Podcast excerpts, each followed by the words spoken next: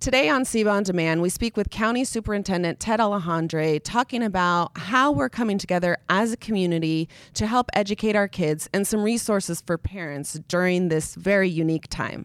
Thank you so much for being here with us today. We really appreciate having you, especially in this time when everything, especially education, is being re envisioned. Tell us a little bit about your leadership style and how you've gotten through this challenge. Well, thank you, and it's great to be here. And, and it's just a privilege for me to be superintendent for San Bernardino County. I've had my entire career here in San Bernardino County with Rialto and San Bernardino and Yucaipa Calimesa, and now my 13th year at the county office. And what we really tried to strive at the county office is to be a huge service provider for our districts, to really be the liaison with state agencies, with other um, agencies throughout the county and the region, so to, to support our school districts as they strive to provide the best programs for students. We also run our own instructional programs, but really the needs for districts vary because we have some very small districts and we have some very large districts.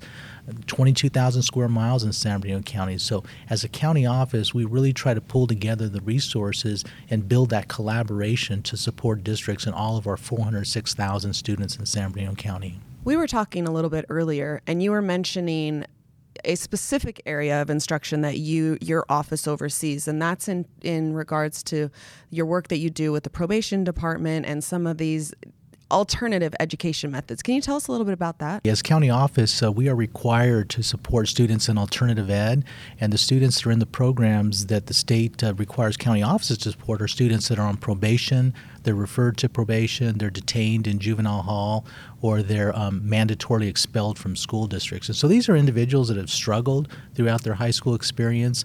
They've had many obstacles, they have environments in the home that are really challenging, and they come into our programs and they immediately start to interact with people that want to give them TLC, want to give them additional support. They're small environments of learning our relationship with the sheriff and with probation has been phenomenal because they go above and beyond to support our students. In fact, we started a graduation program five years ago because we've never had a graduation program for these individuals, but we really wanted to give them that possibility. So we worked with the state to get the certification so that we can issue a high school diploma and our first one had 36 graduates and this last one we had had 185 wow. But the first one we had we had it at Sturges in san bernardino. It was full of people. Many of the families that came to watch their students graduate were the first high school graduates in their family and the best dressed were the ones in juvenile hall because probation and others got them suits and shirts and ties, and they were so proud of their accomplishments. So, something that we really take a lot of pride in. I love that you mentioned that um, because SEBA also um, represents probation, probation corrections officers. And so, you know, it makes us feel a sense of pride to hear that our members are really invested in the education and maybe in places that people think law enforcement wouldn't be so invested. And it really comes out because when you see students that have had those challenges in school and you wonder how can they be expelled? What did they do? Because when they come in our programs and they get that attention and they start seeing what options they have you realize that for many students in our county especially ones without means they really don't know how to access information. They don't know what possibilities there are. And adults from probation adults from our teaching staff and from county schools, just have those conversations with them. Say, well, what do you want to do when you finish your program in high school? What do you want to think about getting into? What's interests you?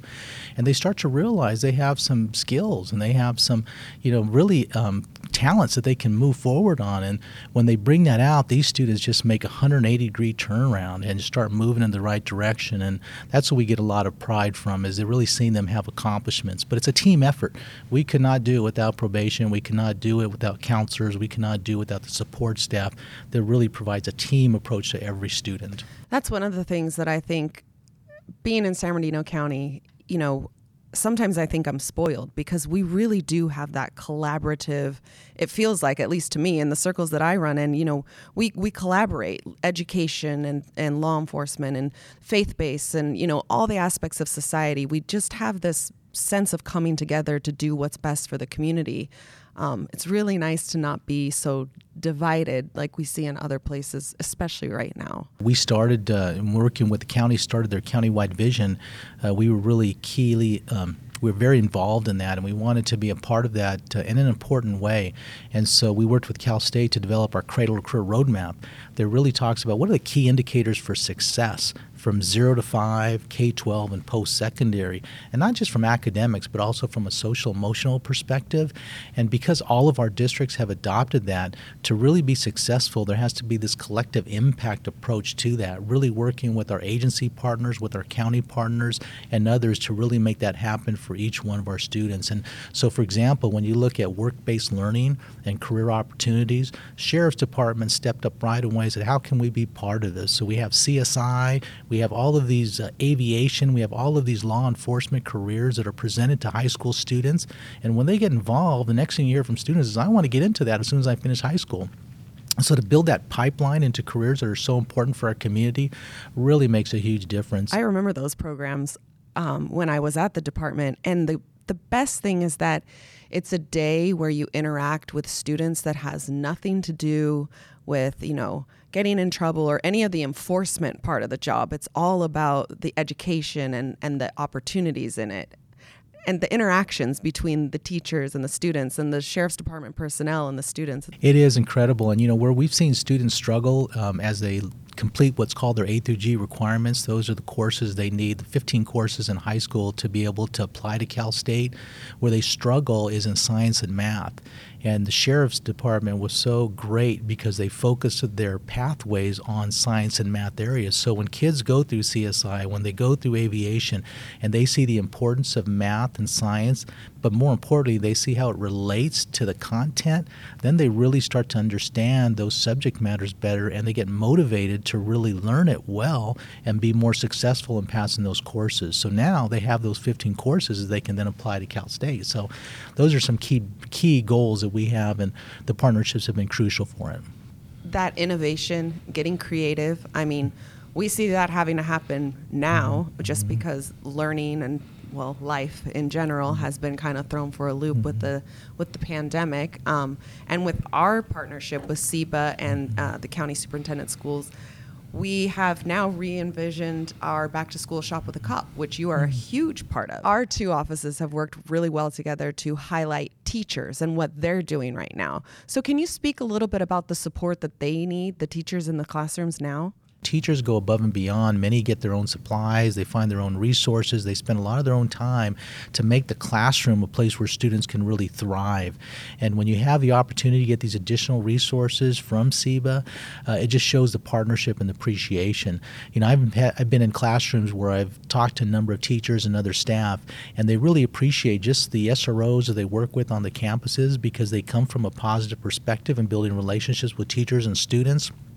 And so a program like this just really reinforces it and strengthens that bond that we have throughout our county. And so we're just really thankful for it and looking forward to having those days when we go out to the school to see the teachers in person. You know, I really have a heart for the teachers because their entire the way they do their mm-hmm. profession now they have to figure out how to you know get the kids attention over a screen and you know mm-hmm. our heart really goes out to their creativity and all the mm-hmm.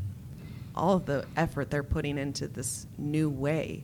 Do you have any advice for parents who are trying to navigate this with their children? Absolutely. You know, when we uh, started the COVID back in March, the first thing we did is realize there was going to be need for resources, not just for teachers, but for parents. And so on the front page of our website, we have a distance learning tab with distance learning, with resources, with special education, so that people can go right there and they just get into those areas where the resources are all listed and identified for the groups. It's a wonderful set of resources that can support parents because we have many parents and they talk about the challenges of their students. You have a, four or five kids in a home potentially, one computer, yeah. you have a lot of noise, you have a lot of interruptions. How do you give the quiet spaces and the learning spaces to students so they can effectively work towards your goals?